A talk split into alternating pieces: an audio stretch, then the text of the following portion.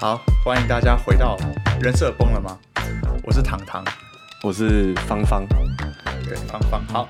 没关系，我们有一阵子没录了，所以都有点忘记我们自己的这个艺名。但是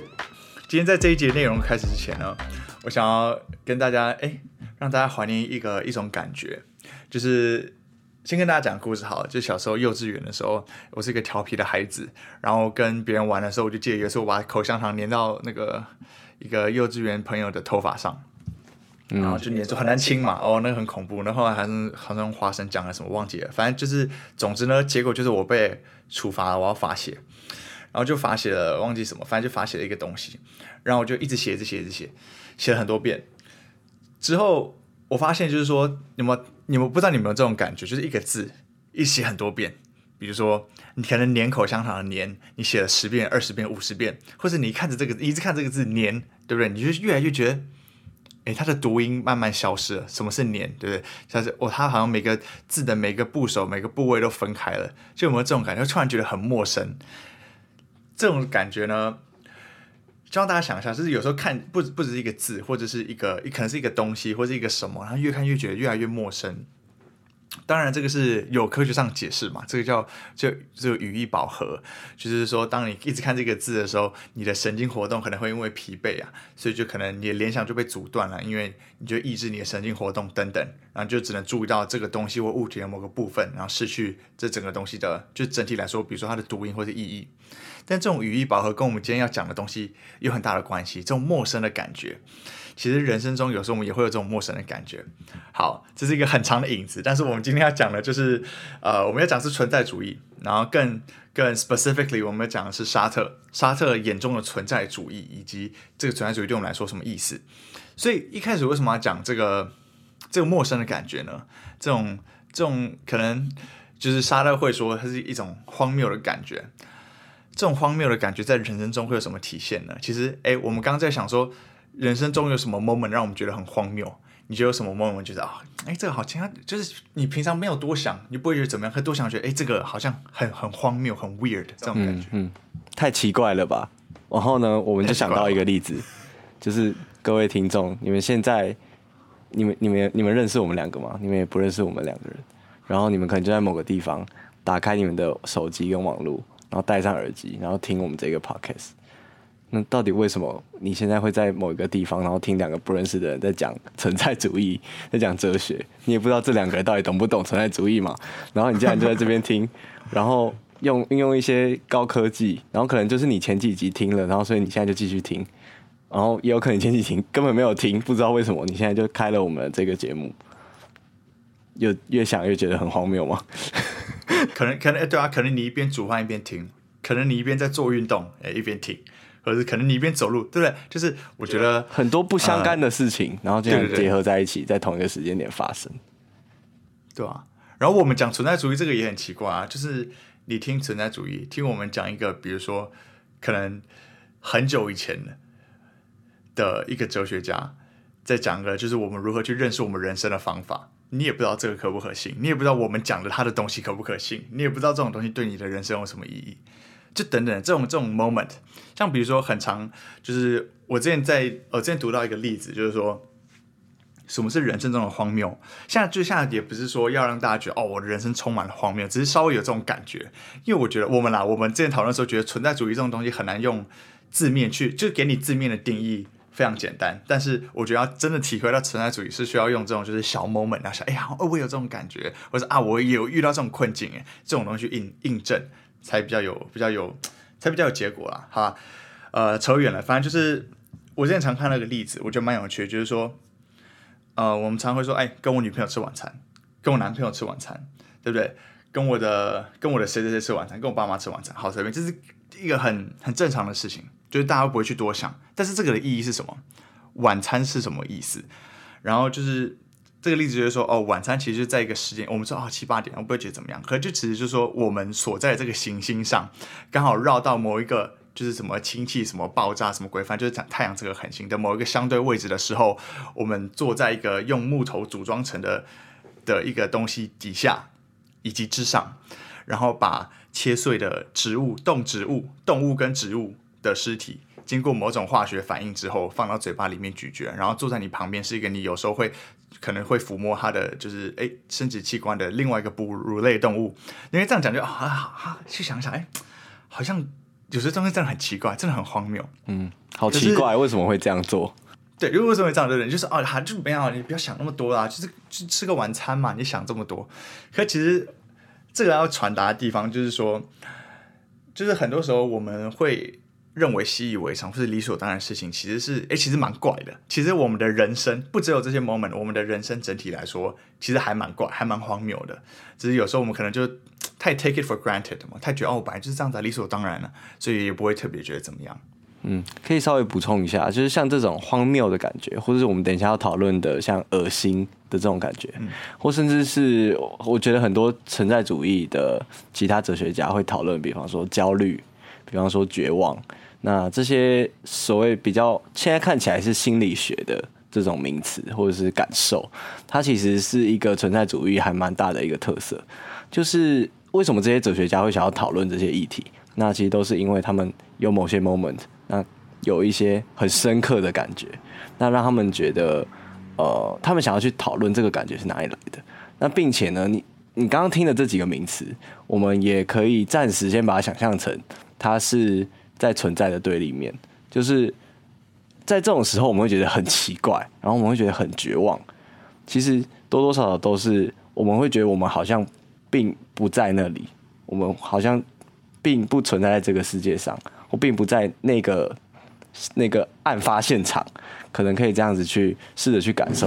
像存在主义，其实你知道很多不同哲学家或者有很多不同的看法。那我觉得我们自己的经验是这样子、就是我们接触到存在主义的时候，呼应到我们的 podcast 的主题，就人设崩了嘛，是人设班的时候，我们接触到存在主义。然后我们比如说上历史课，然后我们之前去我们的友校，就是像是我们的北一女中跟中山女高，我们去上了一些就是大学的课嘛，什么哲学课什么都会碰到。然后我就记得当时我学了很多新的名词，等一下我们也都会带到，就是什么是存在先于本质。对，这是什么意思？为什么 man are condemned to be free？ 对，这到底什么意思？就我一直听到，然后那时候我就记得我有举手问老师说：“老师，什么是存在先于本质？”他说：“就是存在先于本质啊，什么什么。”然后我还是听不太懂。然后我们班有一个就是一个很高的同学呢，他就把他的 Instagram 的 bio 换成说“存在先于本质”，然后就觉得哈，可是我都不知道这是什么意思。就这些名字听起来很酷，我也想把它换成我 LINE 的个签，但是我真的不知道是什么意思，我只觉得好酷而已，这种感觉。但是我们后来发现呢，就是这种东西，就真的要去，就真的是像我们等下去提出一些例子啊，一些就是可能是我们自己的经验，可能是在人生中有些 moment。那大家也不要急嘛，因为这种名词就像我刚刚讲的，我也是搞了好久我才慢慢有点感觉，就一开始觉得很酷，然后想要换个签而已，对不对？把它发成一个很 emo 的那种就现实动态，那种全黑背景，然后灰色字体，存在先于本质，哭脸。可是反正等下就是没关系啊，大家就希望可以从这些例子或者经验，或是对于人生一些小小的小小思考、小小反思这些 moment 里面，可能慢慢就觉得说，好像有这么一点感觉就好了，所以也不用急，就慢慢就听我们在讲一些事情，奇闻异事，然后看可不可以慢慢有感觉。所以我们今天要讲的是沙特，那沙特就是一个他是一个很酷的人，他是一个他常常在自己的文字形容他自己长得很丑，他真的很丑吗？其实大家去上网查他的照片，他就真的没有很好看。他跟他同期有个亦敌亦友的卡缪，卡缪真的超帅的。那时候我们哲学导读的时候看到他照片，我就哇，我就想要长得跟他一样帅啊！反正沙特这个人呢，差不多160公分，对不对？他可能在晕船乐界所就不会很夯，对不对？因为很多人就会说没有180的人都不算男人啦，他只有160，5尺3，巴黎长大，然后那他说了什么呢？就是我们刚刚讲的是荒谬 absurdity。他在他的著作里面，他写了一个小说叫 Nausea， 中文翻译可能叫呕吐，但是我觉得这边比较贴切的是比较说像是一种恶心反胃的感觉，就是比如说刚讲晕船乐界所嘛，可能在船上晕船就这种 Nausea 这种感觉。他里面讲一个 moment， 就是书里面的主人公他搭这个轻轨，然后他就很正常的一个动作扶着这个轻轨的椅子，但是一碰之后哇，他就好像被烫到一样，手就拿开了，然后他就突然想说，这椅子这种东西好像在我们的人生中已经太理所当然，可是椅子这种东西很奇怪啊，就是椅子是到底是什么？对，他就是想说，椅子其实一群人拿着这些不同材料，像是皮革啊、弹簧啊、布料等等，然后这些东西可能在自然里面毫不相干，从动物的身上拿皮革砍树，然后拿那个木头，然后什么可能弹簧是用就是金属去炼出来的，然后什么布料等等，完全自然里不相干的东西，你把一群人然后想怎么把它拼凑在一起，拼凑成一个就是只是给比如说人啊、我站了脚酸了，我想要坐下来的这种装置。然后可是当大家看到这种装置，不管它是什么颜色啊、什么材料、什么高度、什么价位，就是哦，这就是椅子啊。可是大家就是他就说。可是我们好像就太理所当然觉得这是椅子了，有没有退一步想说椅子这东西很复杂、很酷，然后也很荒谬这种感觉？他就觉得说，他有点像，他就想说，可是他就这是陷入他所那种挣扎，就当他觉得跟人生中有一种抽离感觉，可是他又说，哎，为什么我会这样子？我是不是有点奇怪？这就是椅子，就是椅子。他就想那个主人公就想让自己说出来，这是一个椅子。可他就一直说不出来，他想要像驱魔师一样说这是椅子，他就说不出口，然后他就经历一个小小的崩溃，然后他就跳车，他就离开了。这是在书里面形容就是 nausea 或是 absurdity 的一个情境。那当然这就是在讲说，当然不只是椅子啊，就是像我们刚提出的例子也是，就是我们在人生中常常会遇到有些 moment， 可能一开始很不长，可后来长就是越来越怎么讲，越来越有这种感觉之后，其实你常常看很多东西就觉得好荒谬，好奇怪。可是不知道为什么大家都这么投入的参与在其中的这种感觉，这是他所谓为什么会当遇到这种比如说认知上偏差，或比如说整个社会或者整个你身旁人都很投入做一件事情，你却好像是你是唯一一个觉得很奇怪，或者很有对这整个事情很有疏离感、很有距离感的时候，你就有这种有种就是什么这种因为这种认知上偏差，所以有一种 nausea 嘛，有一种恶心反胃的感觉，因为你认知到这些事情的荒谬。对，那。看起来就是这个人，这个书里面的主人公的例子呢，你可以看到是这个主人公他可能会把一个东西，那他去做了一些拆解，然后呢，他可能会觉得大家明明比如说椅子好了，他可能有很多种不同的椅子，椅子可以有什么沙发那种类型的，然后有比较硬的，有比较软的，很多不同种类的椅子，但是大家都非常。直觉，然后非常毫不质疑的就说：“哦，这就是一个椅子。”那这其实也可以套用到一些像刚刚这个唐唐讲的，现实生活里面有一些事情，就也不一定是物品，有可能是一些事情，我们觉得，哎，为什么大家好像都这样做？可是这个时候我就是不想要，我就是不想要这样做，我就是不想要叫它椅子啊，我可能想要称呼它木头和皮革和什么什么东西和弹簧。的一个组合，或是我想要给它另外一个名字，我就是不想要去称呼它为某一个东西。那我可能就是不想要跟我身边的这些人一样，都做某一件事情，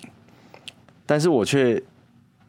又想要知道他们为什么这样，为什么会这样做，然后又想要跟着做，但同时又不想要跟着这样做。这是一个非常矛盾的心理啦。我自己当时在读的时候，我的感觉是觉得他这个主人公心里面也包含了一些矛盾。那在这个是不管在这个 nausea 或是 absurdity 这两个心理状态里面，都有的一种矛盾的感觉。对，那其实关于矛盾的感觉，我们可以继续讲下去。那这个沙特有提到一个概念叫做 condemned to be free 嘛。那这句话其实就有一个非常矛盾的，就是他说人是被判定是自由的，但是自由跟被判定显然也是一组很矛盾的概念。这个其实也是我在读存在主义的时候发现的，就是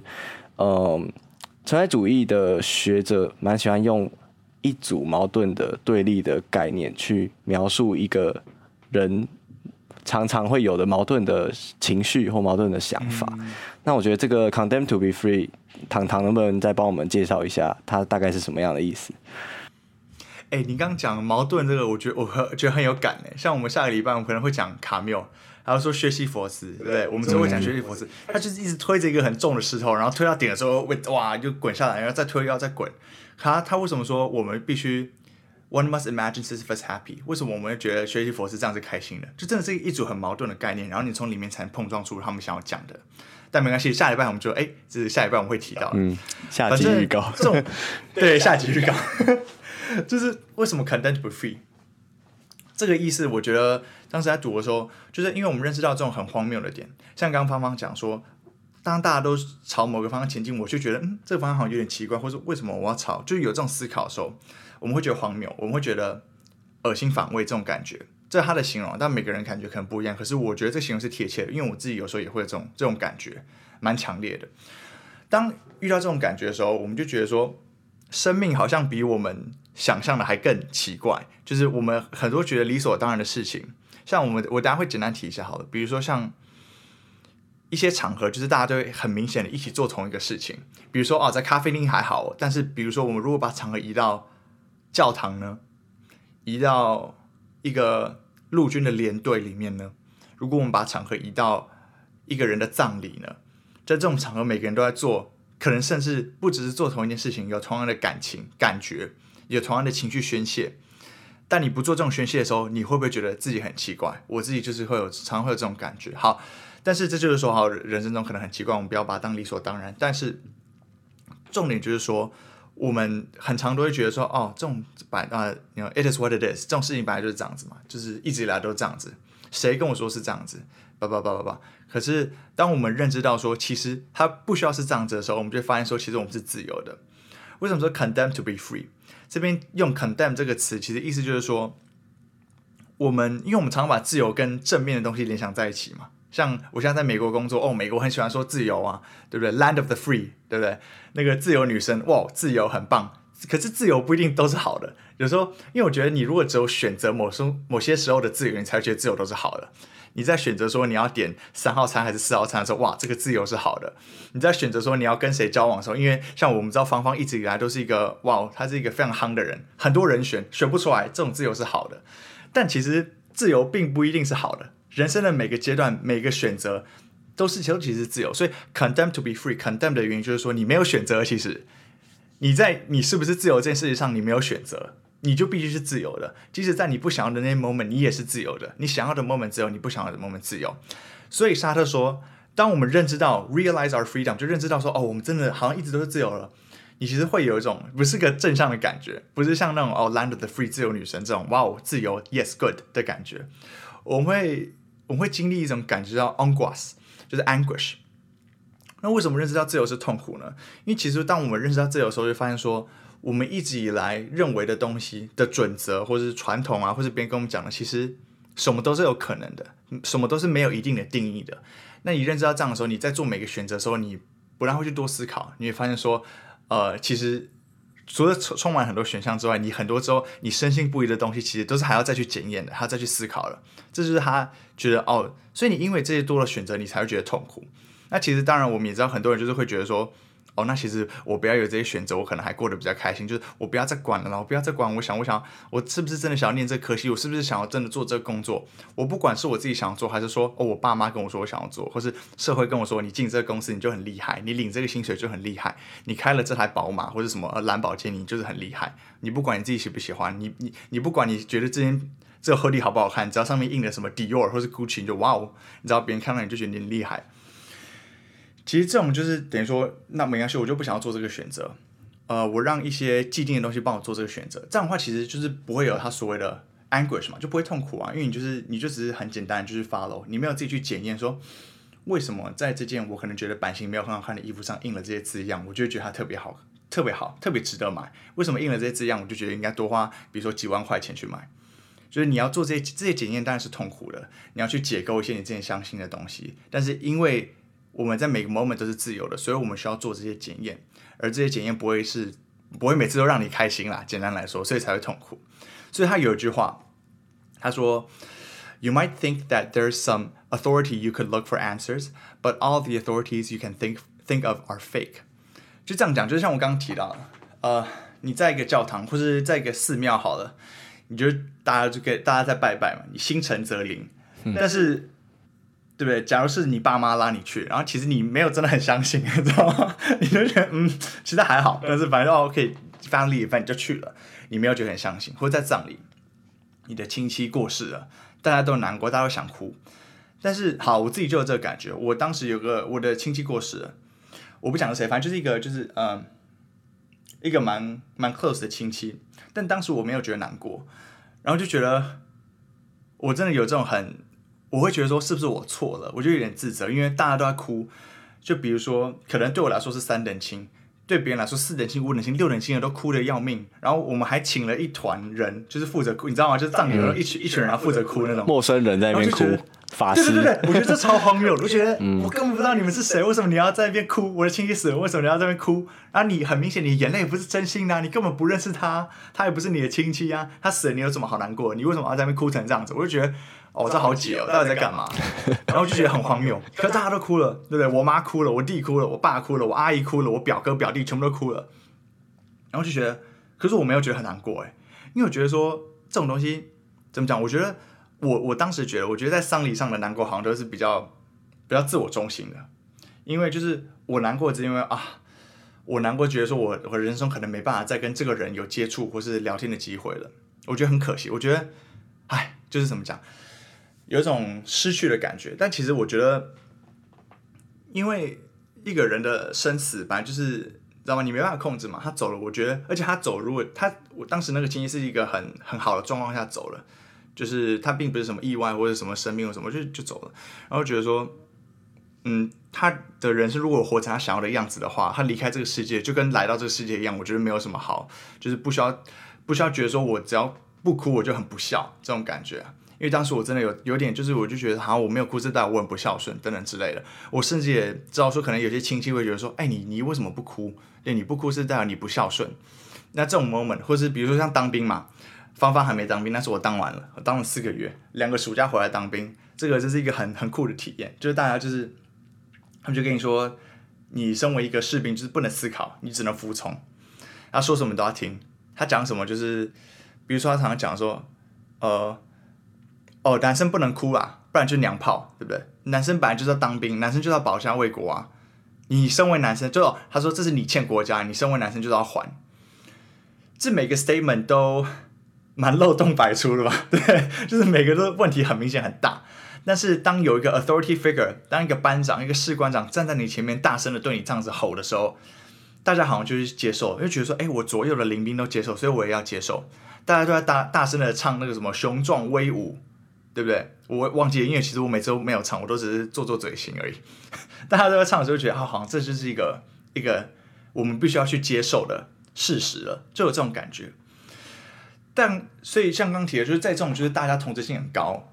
思考跟情感的方向蛮一致的这种场合的时候，如果当你自己跟这种东西不符合，我就觉得，哦，我不觉得男生哭就很娘啊，我不觉得就是比如说身为男生就应该要欠国家，那为什么这是一个比如说男生就要欠女生就不欠吗？这种感觉，或者说男生一定要哦，很常有人这样讲不是吗？说你要当完兵才是个男人，就为什么，对不对？那假如我今天我的体位不适合呢，我就不是男人吗？是什么当完兵的 quality 可以让我在神奇的经过这4个月的奇怪的训练之后，我就变成一个男人了？就没有嘛，就是可能别人就跟你这样讲，你就会接受，对不对？你跟别人聊当兵的时候，哦哇，他就觉得哇你很厉害，当兵是个男人了。我说真的，我一点都没有这种感觉。我觉得你要不要当男人，你觉得你自己是不是男人，跟当兵是无关的，对。可是就是像刚提的嘛，在这种场合，你如果没有这种感觉，你会不会觉得很荒谬？你会不会觉得说，你会不会觉得有一种 nausea 的感觉？因为这种感觉会觉得说，其实大家都接受了，大家都接受说，哦，丧礼就是应该难过，就是应该哭，甚至要别人来哭。去寺庙、去教堂就是应该虔诚，你不虔诚、不相信，你就是不行。你当兵，你就要觉得你当完是个男人，你就是觉得你当兵就是很 macho， 对不对？你提着你的一杆枪。就是我有一支枪扛在肩膀上，然后你不怎样就不男人。但就是当你们意识到说，其实未必是这样子啊，其实有个自由，其实可以去思考的。那你会觉得说，哦，哇，我瞬间跟我这4周可能就几十个、几百个人的想法都不一样。我觉得当时我觉得有一种很抽离，然后很荒谬的感觉。但是这同时也让我意识到说，其实人生中。不是一些选择，是多数甚至全部的选择都是自由的。你要相信什么是你的自由，你要做什么行为是你的自由。你当兵，你要不要觉得你自己变成一个男人，这是你的自由。你丧礼，你觉得你的亲戚走了，你觉得要不要为他掉泪、落泪，要不要为他难过，还是你要觉得哦祝福他，终于脱离了人生这个很奇怪的旅程？其实我觉得有时候人走是开心的，对吧？那这也都是你的自由，你不一定要去 conform。这是它里面讲为什么说我们 condemned to be free， 因为我们发现说我们在每个这种 moment 我们都有一个选择，或是选择自己怎么做，自己怎么感受的自由，但有时候这个自由是你是要你的负荷，就是说你可能要解构一些可能长期以来累积的传统啊，或是你身边的人的压力，或是你常常觉得是理所当然的事情。但是这种自由是必然的嘛，就是也不是说必然，就是说真的每个 moment 都是自由的，你不是去选择了，但所以是痛苦的，因为当你认知到说你每个 moment 都这么自由的时候，其实你会觉得哈，那所以我之前相信都不是真的吗？或是我之前一直都觉得是的，我还要去再重新检验它吗？这个过程是痛苦的，但是我觉得因为有这种痛苦，你的人生就你经过检验的人生或经过检验的选择，我觉得才显得更加有意义。这是他对我来说给我的影响啊。嗯，唐唐刚刚讲的这个例子，其实就可以看到一个东西，就是我们在很多不同的情境当下觉得荒谬或觉得矛盾，其实是我自己这个个体跟一个群体之间，那这个群体有可能就是刚刚讲的，他不管从心理学角度讲，这个叫做从众；社会学角度讲，这个叫社会压力；或者是存在主义的角度讲，这个就是 authority 嘛，沙特讲的 authority。那不管是什么样的角度，你都会觉得说，我的某一个想法、某一个信念和这个群体之间呢 的一个信念、一个想法跟或是行为，是存在矛盾的，是往两个不同的方向去走的。那这个时候要怎么样去处理心里面这个矛盾或者是荒谬的情绪呢？有两种做法，一种做法是告诉自己说，那我就跟他们一样就好了，那我就相信我没有选择，我不是自由的，那所以我就做跟他们一样的事情，那这个矛盾就解决了嘛。那另一种做法呢，是告诉自己我是自由的，可是当你这样讲的时候，你其实就跟唐唐刚刚讲的一样，你是痛苦的，因为这时候你要为你自己的选择负责，而且你要去打破过去你相信的所有的事情。对，这个其实就和其他的存在主义哲学家讲的东西还蛮互通的，那这个我们可以以后再提。但是简单来讲，我觉得就是关于人在这样的情境底下是 condemned to be free， 或者是这些存在主义哲学家相信自己是自己被判定为自由的这个当下，为什么是痛苦的？还有另外一个原因，就是因为在这个挣扎里面，明明有两个路线可以选，但他们选择了刚刚讲的后者。这个其实就和我们下一个要讲的概念，我法文不太好，可能等一下请唐唐来讲一下这个概念。那其实还蛮有关系的，因为我们为什么要讲这个概念，是因为有很多的人在某些时候他都还是会觉得说自己其实没有自由，或自己其实不是自由的。嗯，那尤其是有一派的哲学家或是社会学家，这个流派被叫做结构主义。那大家可以想象，就是哦，有一个社会结构啊，那可能说这一群刚刚在葬礼上面这一群在哭的人，那或者是在某一个场合都用一样的做法的人，或者在军队里面的那一些长官跟其他的同胞，对不对？那这些人就是所谓的结构，那结构跟你说什么，那你就怎么做，你就必须得怎么做，这是结构主义的想法。存在主义就站在他的对立面，沙特也一样站在他的对立面，会告诉你说我们不一定要这样做，虽然我们确实有时候是这样做，可是要记得，就算你这样做了，其实你也是在自由的状态下自己决定是这样做的。那我们请唐唐帮我们介绍一下这个概念。好，我们现在讲的概念就是，我们先认识到说，人生其实并不是说事情就是很理所当然嘛，其实很荒谬。那再来，我们提到说，认识到荒谬的时候，我们发现说，就是因为是这样子，所以我们的选择，我们都是永远都是自由的，我们 condemned to be free。虽然这个自由可能是痛苦的，但是这个痛苦可能让你的选择跟感受都经过检验之后变得更有意义。那接下来呢，下一步是什么？就有这个认知之后，我们能在从自己的行为以及对自己人生的看法上做什么改变，这就是我们接下来讲这个概念。这个的原文叫 mauvaise foi， 就是翻译叫 bad faith， 我不知道中文叫翻什么，一种不好的信念，或者是一种不好的信念，对，类似这样的感觉。嗯 ，OK， 好，反正就是在沙特另外一本书里面叫 Being and Nothingness， 叫什么存在与虚无，是不是？嗯，对不对？我们高中也有学到哦，人生班赞 good。然后里面有一个 waiter， 对，一个 waiter 就是服务生嘛，或者是说一个常听到讲服务员有个服务员他很殷勤，可是这个服务生很奇怪的地方就是他好像过于殷勤了，他就是你叫他走路很快，他走路很快的时候有个自信的感觉，他可能踮着脚走得很快，弯腰的时候鞠躬哈腰的时候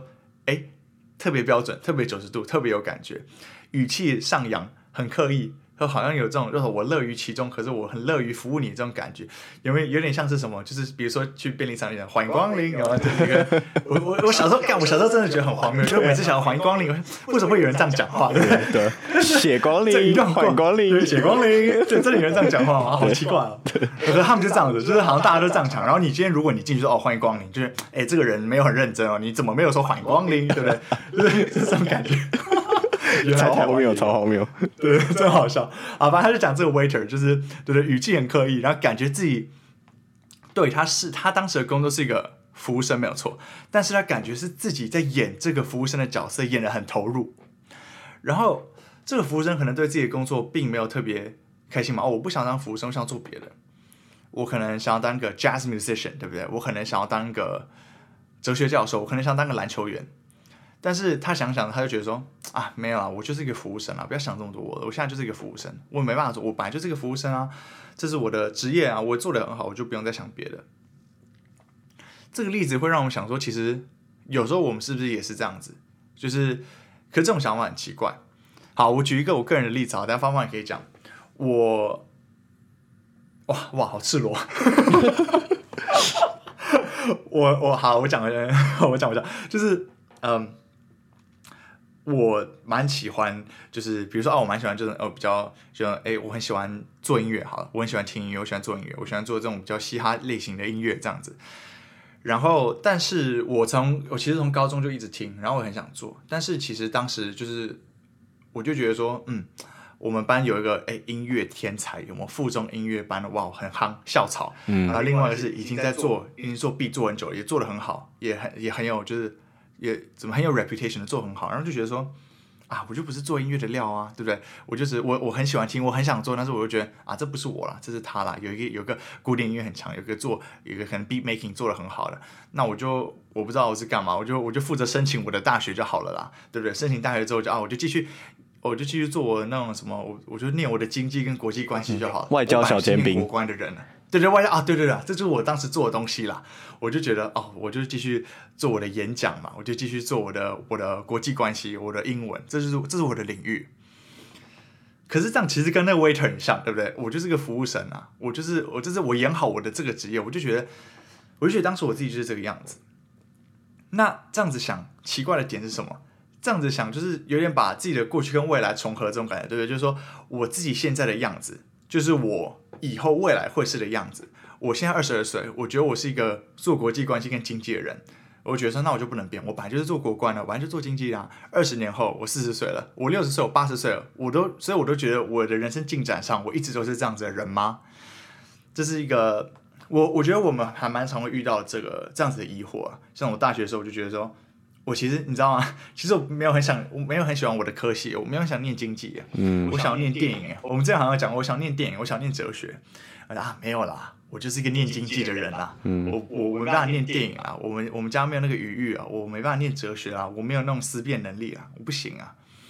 我就觉得我们现在的样子就会是以后未来也会是的样子。那这个很有趣的就是，我觉得这是一种更难被解开的谎言。因为正常来说，我说谎的时候，一个 deceiver 跟一个 deceived， 我是说谎者，你是接受谎言的人。但在这样的情况里面，我们这个个体两个都是，我又是说谎的，我又是接受谎言的人。我跟自己说，我现在这个样子就是我未来的样子，我现在就是经济国光，我以后也不会变，我不能做音乐。然后，可是接受这个谎言也是我们自己。所以这就让这个谎言变得，好像很可信耶，因为就是我自己讲，就是我自己接受，然后又很难去拆穿，因为你没办法拆穿，因为你自己就是说谎的那个人啊。你说哎呀不是这样子啊，没有我就是这样子啊，可能你就自己没办法，可能自己就是你没办法拆穿，因为就是你自己跟自己讲的一个谎言。所以对我来说，当我接触完沙特之后，他就说你不用永远就当那个服务生啊，你想要做音乐你就做音乐啊，你想要去钓鱼你就钓鱼啊，你想要隐居深山就隐居深山都可以啊。然后我就觉得我真的有被这个影响，所以我就觉得到大学了我也看开一点了，我就觉得说没关系，我就自己做，我就自己做了几首歌，对，然后我也放在 Instagram 上，如果你们想去听也可以，但是你知道吗，做完歌之后我也不觉得特别好听，我也不觉得我很厉害，我做歌也不会觉得哦我超越那个比如说我们班之前那个附中音乐班的小天才，或是那个之前做很久 很多 beat 的这种很厉害 beat maker， 我不觉得我超越他们，我只觉得说在做音乐这个过程中我觉得很充实，我觉得很快乐，因为我觉得我做了一个选择，一个自由的选择，然后我觉得在做这些音乐的时候可以带给我这种满足，然后我也觉得说我不再跟自己说哦我就是经济国关外交小尖兵啊，我就是搞这个我搞这一类的啊，我就觉得说我想做的话我就去做啊，我觉得这个自由就是算是经过思考的吧，我觉得是经过自己思考，然后自己检验过自己的哦，为什么我一开始就觉得说哦我没办法做音乐，为什么我一开始会帮自己画很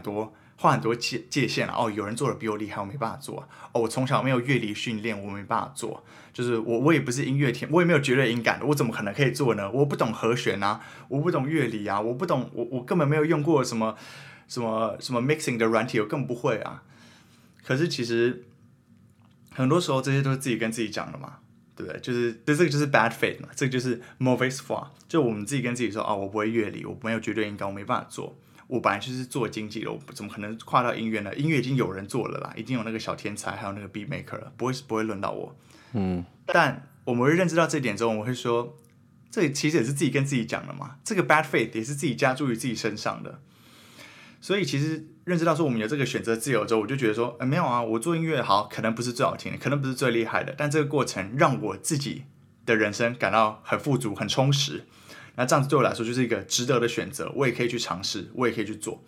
所以后来做完之后，我觉得这其实对我来说，我很开心啊。就是当然，因为可能不是最好，但是对我来说是让我的人生的体验，或是对于我做这个选择，我是满意的。我觉得这对我来说就是，比如说沙特或是存在主义给我的一个影响啊，让我可以就是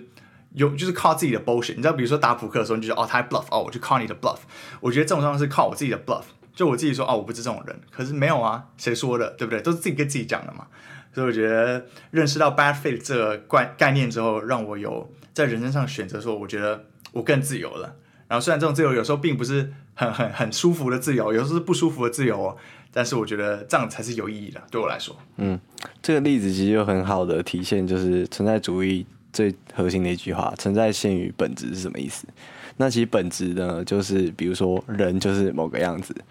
那像亚里士多德这种古希腊哲学家，像亚里士多德他会说人就是理性的，理性是人的本质，所以一个人，他一定就是理性的。对，那或者是用木头，那用弹簧，用皮革，以某种方式组成的东西。对，那它有一个本质嘛，叫做意志。可是其实呢，也不一定嘛，因为如果我们放一碗面在上面，然后在那边吃，那它就变一张桌子了。好啊，这只是题外话，我只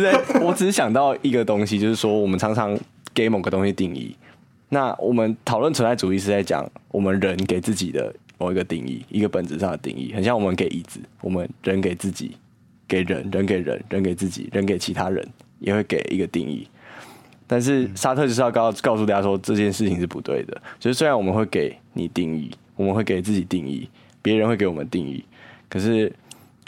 人其实是没有本质的，对。他不同意亚里士多德说人是理性的，所以也可以稍微注意一下，就是存在主义呢，也是稍微站在这种理性主义的对立面，然后也是站在结构主义的对立面。那像沙特、像存在主义哲学家，他们都比较强调说，你的本质是什么，其实是你自己去定义的。你自己活过以后呢，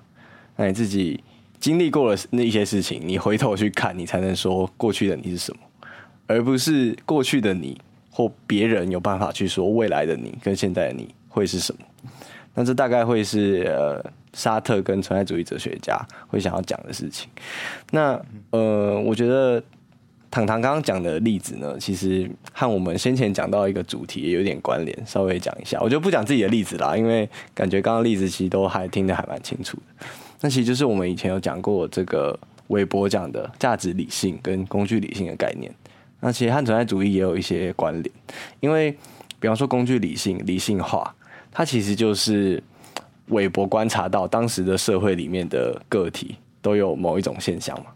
他们会去理性功利的去计算，用科学的方式找到一个最有效率的做法，那会去看其他人怎么做，我就跟着想要怎么做，那这样比较安全，这样子可能比较有效率，效益比较大，那会去做精密的计算来去采取 某一种行动。那这个其实就是当时的人接收了某一种本质，对吧？但是不管是韦伯他提倡价值理性，他提倡人要有自己的想法，又或者是我们之前还有讲谁齐美尔琪琪，对不对？他也提倡一些对啊，他提倡什么 sociability， 然后提倡一些其他的东西，提倡你要去做艺术啊，那要把理性以外的人的 另外一面要去看到。那其实这些都是在很像存在主义啦，是在去对抗某一种人被给定的本质，就好像是说人从小到大都会去接受很多的东西，对存在先于本质或本质先于存在，这个本质对我自己来讲比较有感觉的部分就是 我也不像是那个椅子，是一个没有办法思考没有办法行动的东西。对，如果我是一张椅子，然后 你说我是椅子，那好吧，我就是椅子哦，我也没办法说我想当桌子，对不对？或者是我想要当什么别的东西，我也没办法。但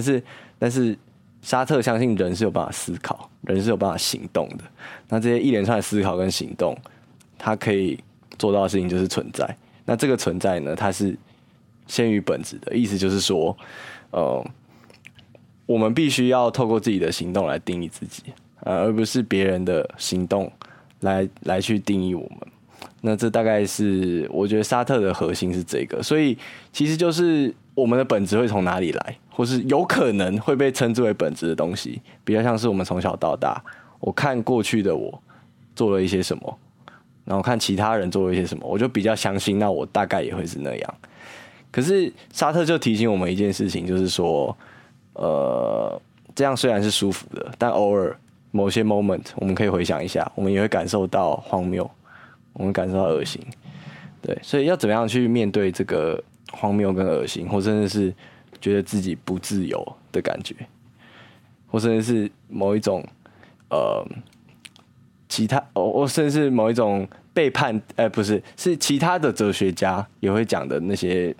可能以后我们会带到的那种心理状态，像是焦虑啊，像是绝望啊，各式各样现代人很常会出现的这种感觉。那其实沙特就告诉我们说，我们不应该去因为过去的自己是什么样子就觉得那我们以后大概就是这样了，不然那个人生多无聊，对不对？就是科技医疗这么进步，然后大家寿命延长了好几十年，结果不管你是这个以前古代人可以活30年，还是现在的人可以活80年，结果不管你生在古代还是现代，你一辈子做的事情其实都一样，就你好像就是某一条路径，就是别人帮你铺好的路，然后你就是走着那一条路。那如果你就跟着，就很像我想象的画面，很像是一个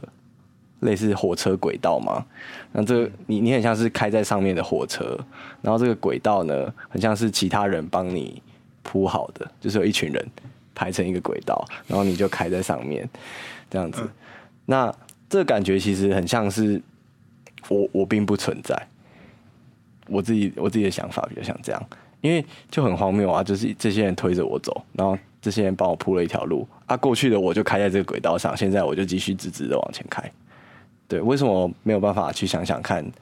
我可不可以转弯，我可不可以脱轨，我可不可以出轨，可不可以出轨，对，可不可以出轨也可以啊，对啊，为什么不能出轨呢？对啊，对啊，为什么不行？对啊，所以就是这些东西要记得是自己定义的。我好鸡汤哦，还是没有？我自己觉得蛮鸡汤的。我觉得本来就蛮鸡汤，可是我觉得这是好的鸡汤，你知道吗？不是那种鸡汤块。我觉得鸡汤块就是像什么励志小语这样子，不要让明天的你为今天的你感到惋惜。所以我觉得这是好的鸡汤，就自己去熬的。鸡骨头有没有烤过？然后拿法式三宝去熬的，因为自己有思考过的。然后这真的是让你就是会 question 说，你人生某个阶段你做的决定是真的你想要的决定吗？然后我觉得那就是好啊。那如果想完之后让你觉得哎很励志，很觉得哦，我人生充满可能，那就是好的，这是好的鸡汤，对，有深度的鸡汤。而且我们在录这节目之前，其实讨论到一个蛮有趣的事情，就是说，在面临这种荒谬啊，或这种挣扎的情绪的时候，其实就某种程度上代表说，已经升华到另外一个境界，就是你面临的问题啊。因为如果真的没有面临到挣扎的人，他可能就是一直觉得那他就是这个样子，并不会去质疑，或者去想，对，不会去多想。那其实就是停留在那个牢笼里面。对，我们开始想要去挣脱这个铁牢笼，我想要去探讨说自己有没有机会去面对这些问题，然后去背负这种痛苦的自由的时候，其实就是，对嘛？你开始在想，哎，我比较像这种结构主义的想法，还是存在主义的想法？那我自己到底有没有机会去做出不一样的事情？开始去想这些事情之后，其实就已经到了另外一个层次了。我觉得光想，对啊，我觉得像前面提的那些例子啊，就是光有这种感觉，我觉得已经是哦，代表你有在检视了。那检视之后，如果可以改变，当然又是另外一个层次嘛，就认识到自己的 bad faith。如果可以改变的话，当然就是更好。而且我觉得想要补充一个，就是尤其是现在这个时代，就是网络资讯很发达，就是这也代表说，自己有更多人可以帮忙说服你自己啊。就比如说，我随便讲个例子好了。哦，我最近因为我最近在想要就让我自己增重啊，增重。我就最近吃很多蛋。然后小时候呢，我的爸妈都跟我说啊，吃蛋太多会让胆固醇过高，对身体不好。可是你知道吗？就是所有事情都是你上网查，你如果上网查说，吃蛋为什么对多吃蛋为什么对身体很好，你会看到一堆 results。可是你如果反面呢，你查说，多吃蛋对身体不好，也会有很多 results。你查什么都是，你真的你知道吗？就是闻别人穿过的袜子会很奇怪吗？然后很多 results。然后闻别人穿过的袜子是不是很正常？又有很多 results。就是你真的是什么都会有很多 results。就是你怎么查都有人跟你说哦，这是 OK 的，这是正常，就是应该这样子。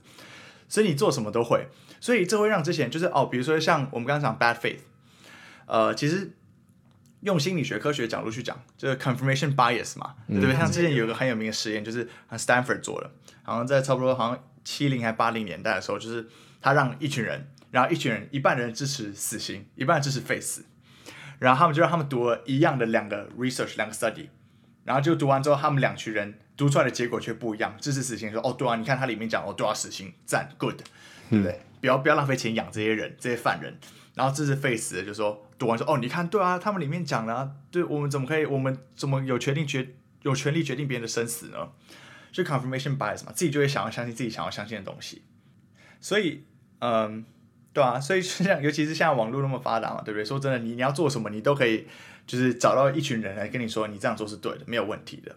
但是我觉得认识到 bad faith 之后，我们能做的就不是去向外寻求认同，你知道吗？不是向网络问说闻袜子正不正常这样子，而是你向里面问说，你是不是自己在说服自己说，哦，我就是这个样子了，我没有别的选择了，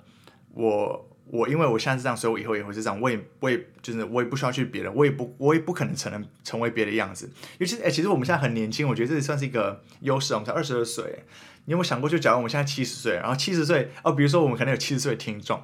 比如说奶奶，如果我的奶奶在听的话，我的奶奶70几岁听到这个，第一次认识到沙特，这个很奇怪的，看得很开的沙特，就想说，我70岁了，可是我一直都有一个梦想，我想要去，我不知道，我想要参加电竞，哇，来不及了，还有可能吗？对，他会不会一直就觉得，他会不会可能从30、40岁就觉得我可以参加电竞，然后60岁也就，可是不行，我已经老了，我没办法了。可是沙特就跟你说，你不管在人生中什么阶段，你只要不自己跟自己说，哦，我就是这个样子，我不能改变了。你没有别的选择，你永远都是有选择的。就你只要不跟自己这样讲，你永远都是有这个自由的。所以我觉得最大的 take away 对我来说就是说，我们太常跟自己说，我们没有别的 options， 我们就是这样子。可是其实我们要 question 这样子的假设，我们要 question 说我们到底有没有别的选择。那从这样子的 question 里面，可能会有时候感到荒谬，有时候可能会觉得是一个痛苦的自由。但是我觉得这样子的检视之后，你做出来的选择，你的行为才会是更有意义的。好 ，OK，Good，OK，、okay, 就是这样子。那我们就下集再见喽。好，下集再见。